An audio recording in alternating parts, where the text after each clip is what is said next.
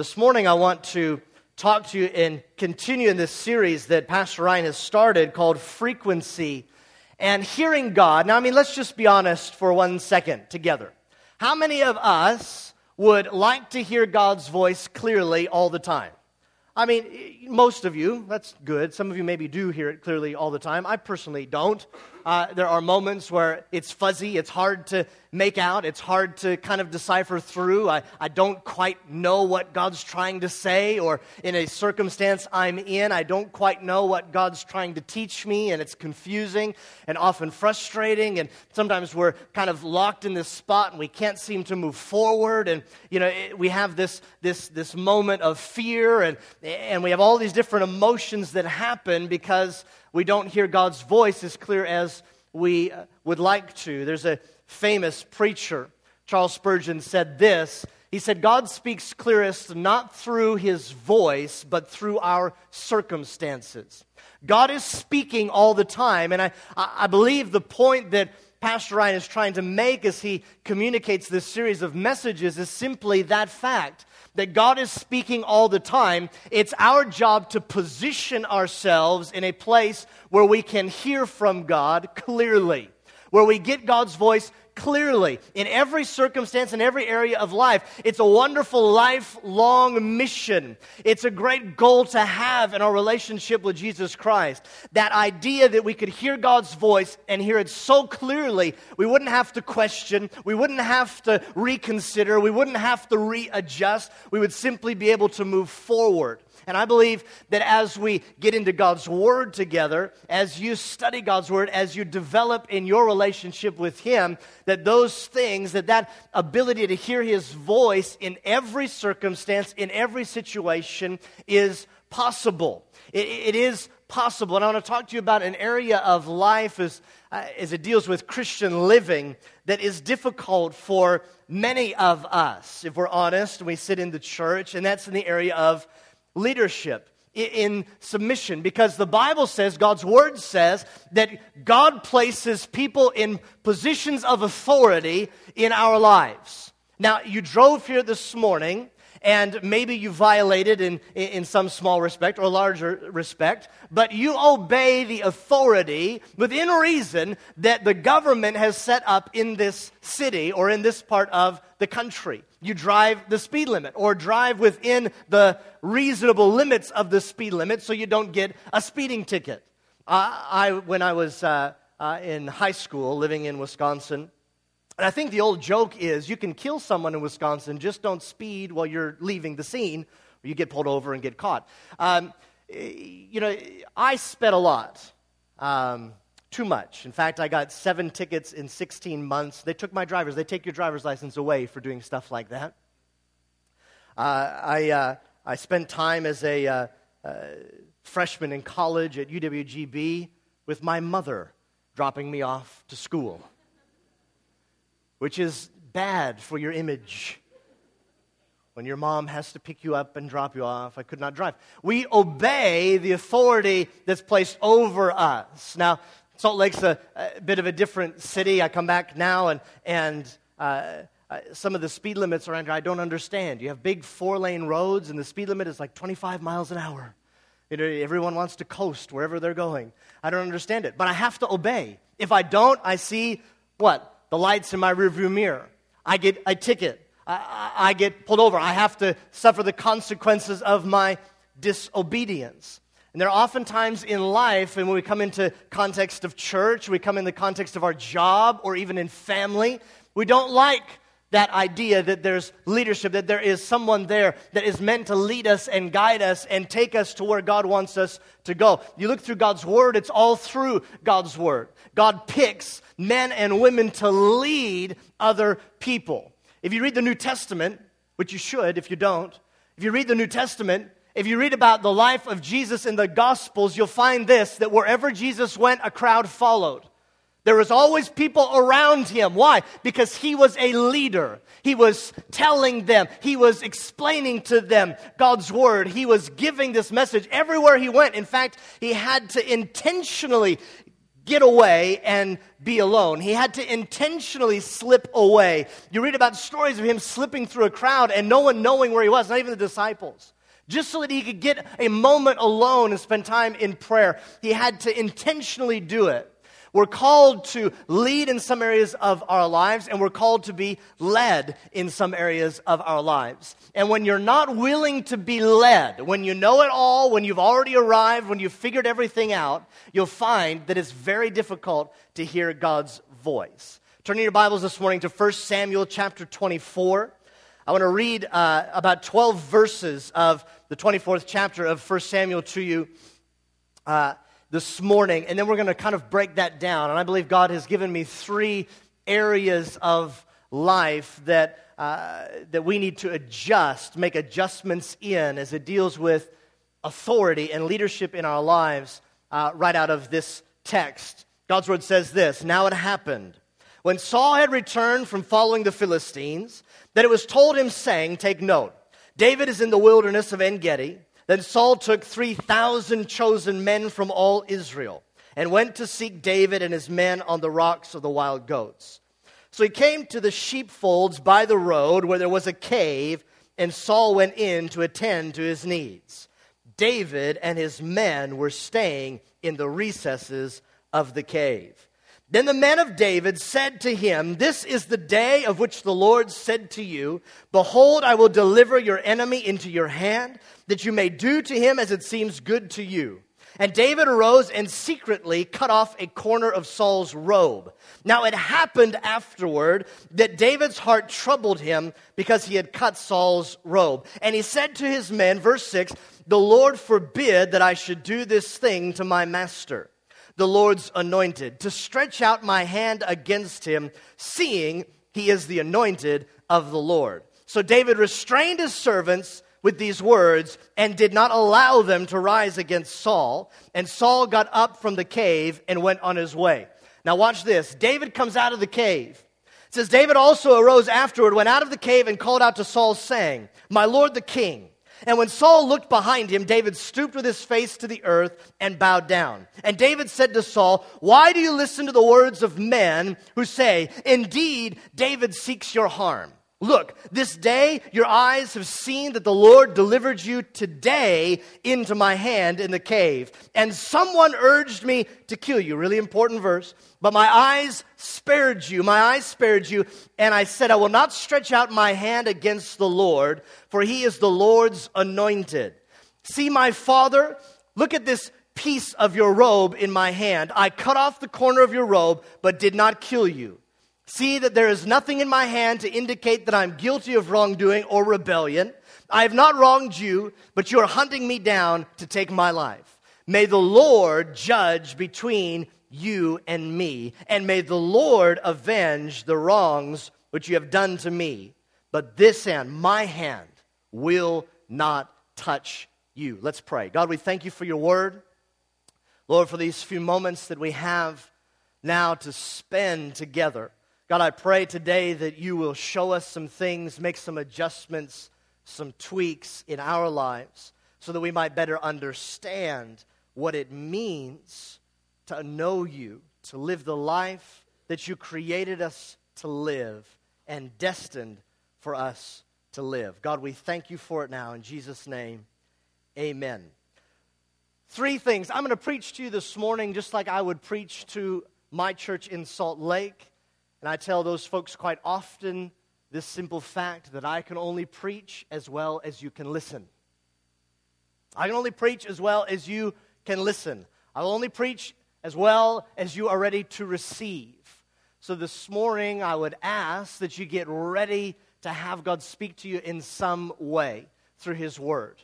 In this moment that God's given us, be challenged in faith, be challenged in your thinking, be challenged in the way that you approach your relationship with Jesus Christ. Be ready to receive everything that God has for you this morning. There's three things out of here that I've kind of pulled out, and I want to spend a couple of minutes talking to you about as it deals with leadership in our lives and the position, the place that God has put us. It goes into every area our family, our jobs, in the church, everywhere that we go we have people in authority over us. And there's something that we do in the church that is comfortable for most of us. And in fact, it's something that David did with his men. The Bible says in verse 3, it says, So he came to the sheepfolds by the road where there was a cave. And Saul went in to attend to his needs. David and his men were staying in the recesses of the cave. If you read 1 Samuel chapter 23, you'll realize that Saul is out to kill David. He wants to end his life. In fact, this portion of scripture starts out, and Saul has taken 3,000 men to hunt down David and to kill him, to extinguish, to exterminate his life. David and his men are hiding in the cave. They're hiding because why? They're afraid. They're hiding because someone's after them. They're hiding because they don't know what else to do. They're hiding in the cave because they're not sure what God has for them next. They're hiding. We hide in the church. There are a lot of people who come into church every single week and they hide in the church. We sit in our spot, we sit in our seats. Now, I'm not here every week, but I will just go on assumption and experience and say that most of you sit in the same place every week. You have your seat. This is my spot. In fact, other people who are familiar with the church know it doesn't have to be said. It's just, oh no, that's that's so and so's spot. That's where they sit. That's where they do it. We change our sitting configuration about every six weeks, just slightly, just to watch people come in and go, Why? Because we are creatures of habit. We like to come and sit safe and hide in church. We love to come into a place where we feel comfortable, where it feels nice, and we hide. Why? Because somebody's hurt us, because somebody has done something to us. We get into our own little cave, we get into our own little crevice, our own little spot, and we like to just stay there. Well, I'm just staying here. Well, don't you want to be involved? No, I can't be involved in ministry. Well, don't you want to submit to, to leadership? No, no, no, I can't do that because I've been hurt. I, I've been hurt. Someone's been after me. Someone said some nasty things about me. I've been hurt. My last pastor, he wasn't very nice. Some of the staff people, they didn't shake my hand. They didn't smile at me.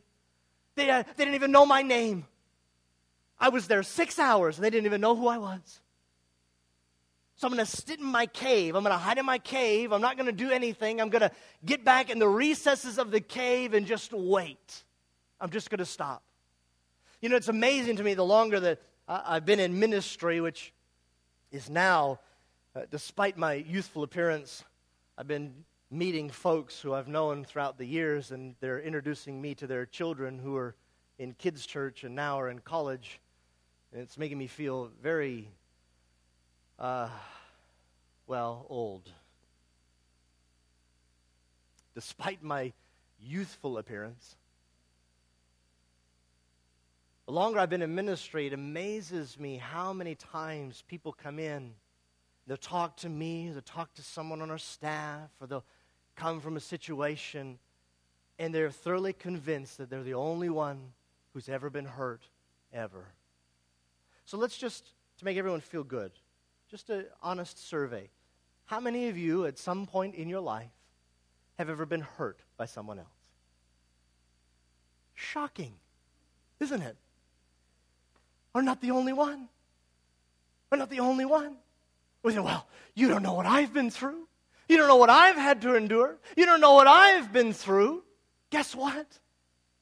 It's not reason to hide in a cave to get back in the recess of the cave and say, Well, I just can't do anything. I- have been hurt. You know, I, there are caves in Utah, and, and it's, it's actually fun. We'll go hiking with the boys, and we'll go find a cave to, to go hike in. And, uh, you know, it's a, it's a neat experience. Can I come down here? Is that all right? Or if I just, like, entered your personal space? Um,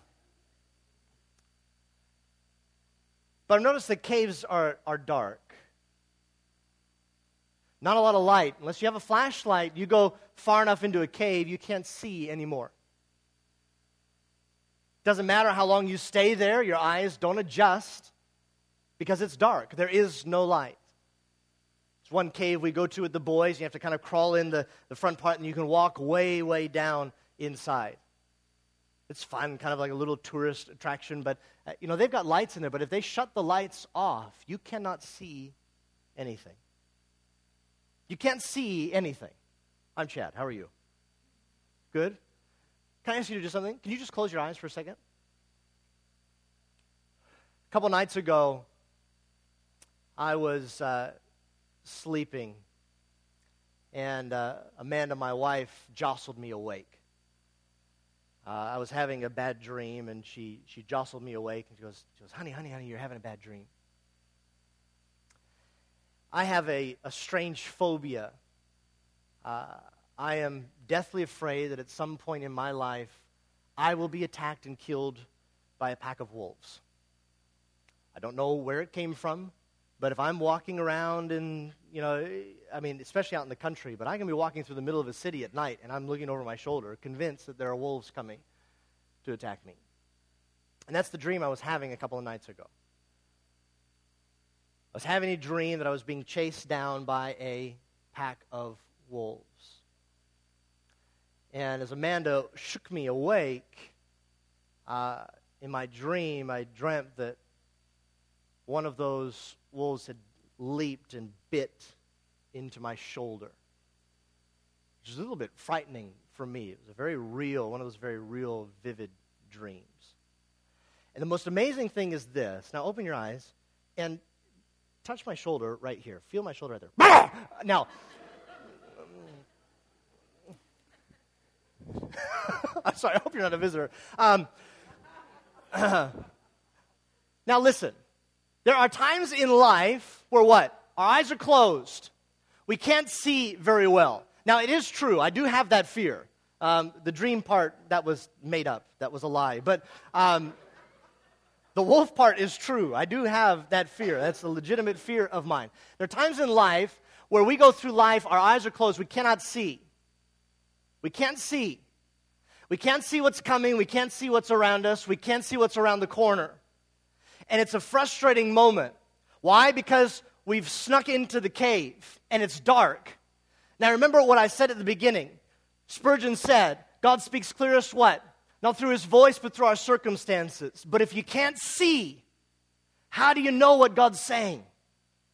Often God is communicating, He's talking to us through the life that we live, through the things that are happening around us, the circumstances that are right in our face, but we can't see it because we've closed ourselves off in this cave. Someone hurt me.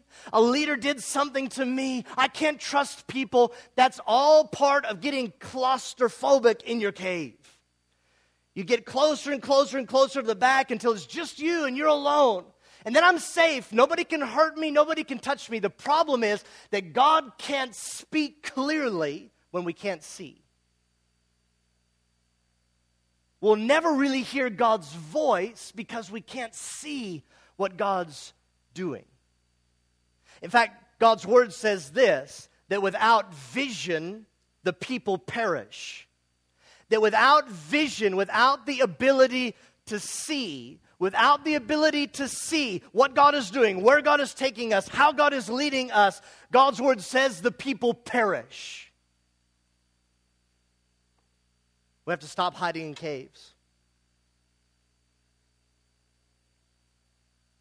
The church is meant to be a place where you can come, get refreshed, get healed, get restored, and get challenged. The church was never meant to be a Rotary Club for nice people, just to come and hang out. I pay my weekly little dues. I'm going to pay my, my you know, I'm, I'm going to pay my monthly dues. I'm going to, I'm going to do one little thing, or I'll come sweep off the front walk every once in a while. It was never meant to be a Rotary Club. It was meant to be a place where we plug in, where God puts people in our lives that can lead us and show us and take us to the place that He wants us to go so that we might hear God's voice clearer in our lives. So we got to stop hiding in caves. Secondly, stop listening to someone. Verse 10.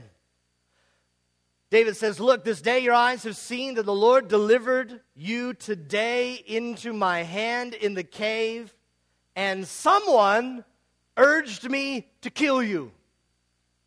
Have you ever had someone say to you, I heard someone say, I heard someone talking, someone said something to me, someone made an observation. Do you realize that someone No one knows who someone is.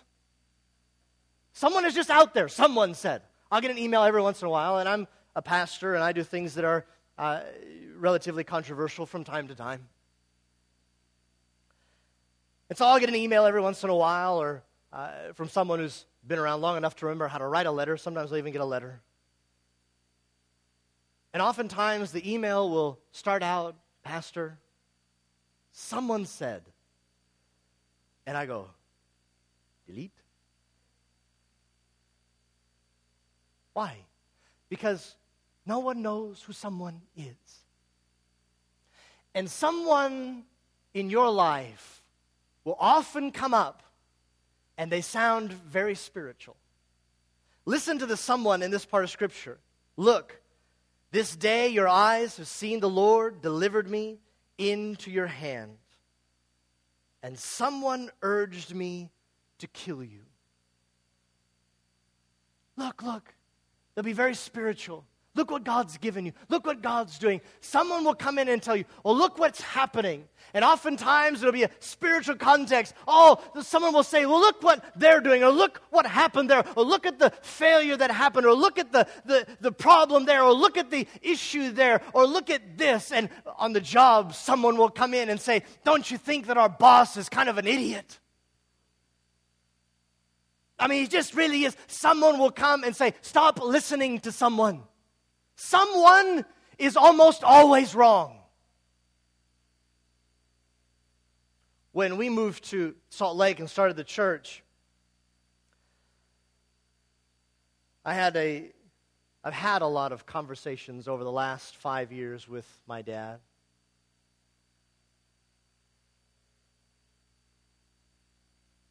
I found this to be true that God will speak clearest about your life to you. Not to someone else, not to another person, not to another someone, but to you. God speaks clearest about your life to you. My dad's great desire was for me to pastor the church that he started. God had a different plan. God spoke clearest about my life to me. Not to my dad, not to my mom, not to my grandparents, not to my family, to me. When God speaks, He will speak clearly to you about you. If there's an issue that arises in life, if there's an issue that you face on the job, if there's an issue that you face in the family, if there's an issue that you face in the church, our job is to go to that person, not to send someone else and have them use the someone line.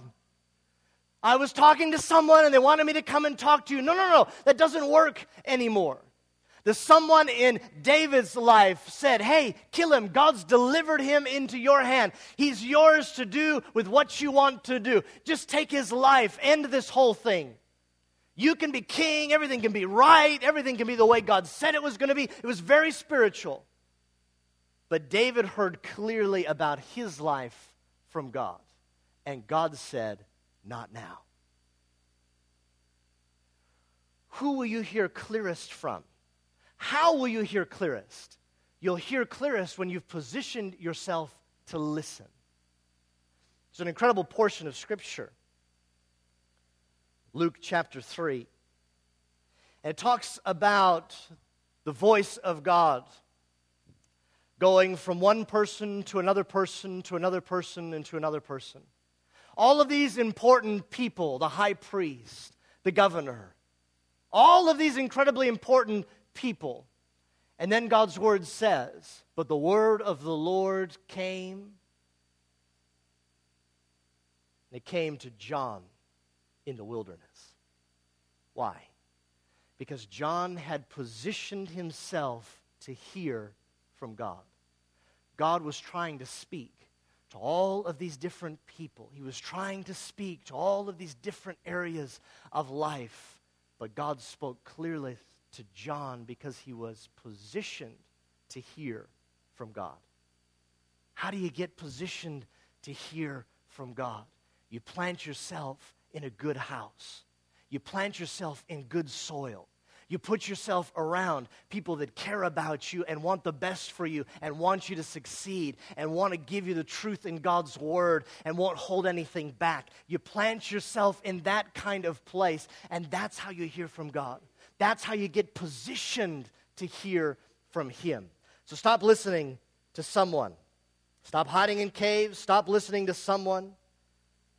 Number three, stop trying to be God. Verse 12 says, May the Lord judge between you and me, and may the Lord avenge the wrongs you have done to me, but my hand will not touch you. David says, Let God take care of what God's going to take care of, but my hand's not going to touch you. Saul had great offense against David. He, he, he, was, he was a man trying to take his life. And David says, No, no. I won't do it. Let God do what God's going to do. Why is it that we struggle so hard in our walks, in our personal walk with Christ, to let God do what God's going to do? Why is it such a difficult leap for us to believe? We come in and we sing songs. We raise our hands in worship. We get engaged. We get involved. We're part of what's happening. We tell God how much we love Him, how much we trust Him. We sing the hymns. Oh, how I'll trust Him. We know all the words to all the songs. We walk out of the front doors of the church and we grab our life right back. We don't allow God to do what God's going to do. In fact, if we're honest, many of us say, What? Oh, I, have got it figured out. I, I, I, can do this better, God. I, I've got a better way to handle this. I've got a better way to get through it. God, just trust me on this one. God, just, just, I'll take care of it. You don't have to worry about it. You can go off and do other things. The great thing about the God you serve is He's got nothing better to do than to be with you. In the big and the small things in life, regardless of the circumstance we face, that God is actually interested in you, in your life, in what's happening in your world. God is interested in you. Stop trying to be God.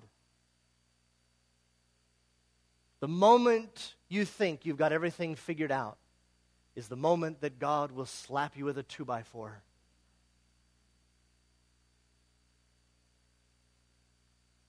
Hebrews 13, 15, and 16 says this Through Jesus, therefore, let us continually offer to God a sacrifice of praise, the fruit of lips that openly profess His name. And do not forget to do good and to share with others, for with such sacrifices God is pleased. Verse 17 says this Have confidence in your leaders and submit to their authority because they keep watch over you, as those who must give an account. Do this. Now, watch this. This is for the church. This is for us. This is for you. Do this so that their work will be a joy, not a burden. We'll just say it one more time.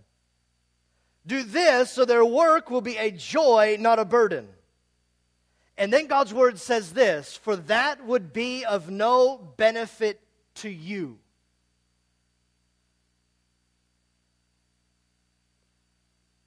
Have confidence in your leaders. Submit to the authority that's in your life because they keep watch over you as those who must give an account.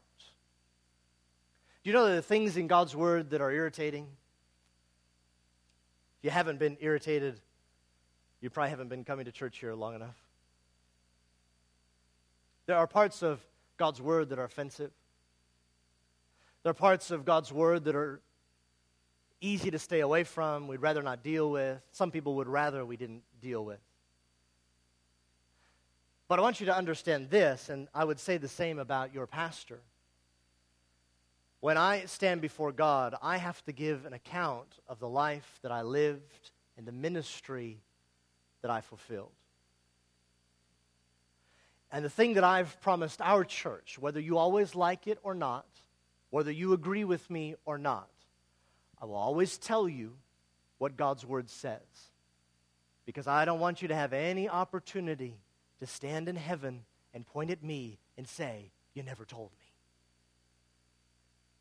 A real leader, a real leader in your life will irritate you from time to time. If you're never irritated, you will never grow. If you're never irritated, if you're never stretched, if you're never pushed, you will never grow. If you never grow, you're never going to live the life that Pastor Ryan's been talking about. You're never going to hear God's voice clearly. You're never going to step into God's best for your life. Why? Because I've been comfortable in the cave. I've enjoyed my time in the cave. Still going to heaven. Not taking very many people with you. But you'll still get in. You'll still be a part. It's like the old joke. Bunch of new people, pearly gates, and St. Peter's there, and he takes them into the orientation rooms. And they begin to walk past, and they walk past the first room, and uh, St. Peter looks in and says, Yeah, that's, that's, uh, uh, that's, uh, that's the Catholic room. And they walk past another room, he looks in, and he goes, That's, that's where all the Lutherans are. He walks past another room he goes, That's, that's where all the evangelicals are in there. And, and then he walks past another room and he goes, That's where all the charismatics are in there. And, and then he walks down and turns a corner and he stops as they turn the corner and he says, Now listen, um, we have to be really, really quiet uh, when we go past this next room. So they walk past and people kind of peek in and there's a very reverent group of people in that room and they get past there and turn another corner and one guy in the back says, Well, who was in that last room? And St. Peter goes, Oh, that's the Baptists. They think they're the only ones here.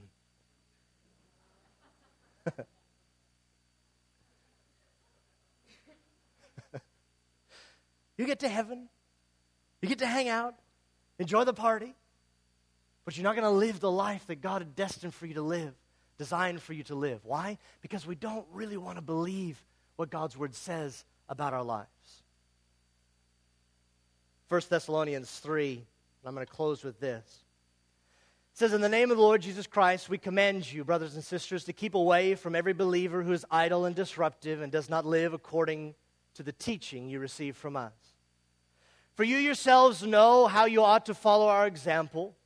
We were not idle when we were with you, nor did we eat anyone's food without paying for it. On the contrary, we worked night and day, laboring and toiling so that we would not be a burden to any of you. We did this not because we do not have the right to such help, but in order to offer ourselves as a model for you to imitate. For even when we were with you, we gave you this rule the one who is unwilling to work shall not eat. We hear that some among you are idle and disruptive. They are not busy, they are busybodies. Such people we command and urge in the Lord Jesus Christ to settle down and earn the food they eat. As for you, brothers and sisters, never tire of doing what's good. In the church, we get into the habit of not being busy, but of being busybodies. We're running around all the time. We're just not accomplishing very much. Why? Because we haven't submitted ourselves so that we can hear what God wants to say. Let God be God. You don't have to have everything figured out. You don't have to have the answer to all of life's problems before you start. You don't have to have it all clear and all clarified. Let God be God. Let God handle what you can't. Let God take care of the things in life that don't make sense. Let God get you where He wants you to go. Listen. Listen. In every area of life, be sensitive to the place that God's put you and watch how clearly God will speak in your world. Bow your heads and close your eyes with me today as we close our time together. I want to ask just a very simple question just sitting in this room. I don't want to embarrass anyone this morning. I, I don't know quite what your tradition here is, but we're going to take this moment and approach it the way that I approach it our church in Salt Lake. But as you sit in this room today in a, a moment of quiet reflection, maybe you would say that, Chad, honestly, my heart is not right with God. It's not right with Him. The things that I've allowed to happen, maybe I've never made that decision to follow Jesus Christ as my Lord and Savior. Or maybe you sit here today and you'd say there's things that I've allowed to creep into my life, that I've allowed to happen in my world that have taken me to a place that maybe I never thought I would go. But today I need to recommit. I need to commit my life back to my Savior. Wherever you are today, and realize if you're new here, I'm not asking you to join this church.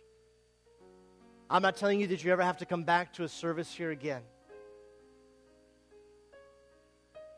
But I don't want you to leave this place not sure where your heart is with Him. It's not about the label that you carry behind your name, the church that you attend. It's about a relationship that you have with Him. I want to pray with you today, and I won't embarrass you, but with every head bowed and every eye closed, if that's you, you'd say, Chad, I, I need to be sure that my heart is right with God. Would you do me a favor all across this room? Would you just slip up a hand and say, Chad, that's me today. I, I need to be sure that my heart is right with Him. God bless you. God bless you. God bless you. God bless you, sweetheart. I don't wait just one more second. I don't want anyone to miss this opportunity.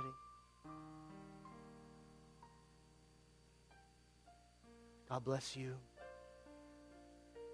God bless you. Glad we waited for you. You can put your hands down. I want to pray a prayer of faith.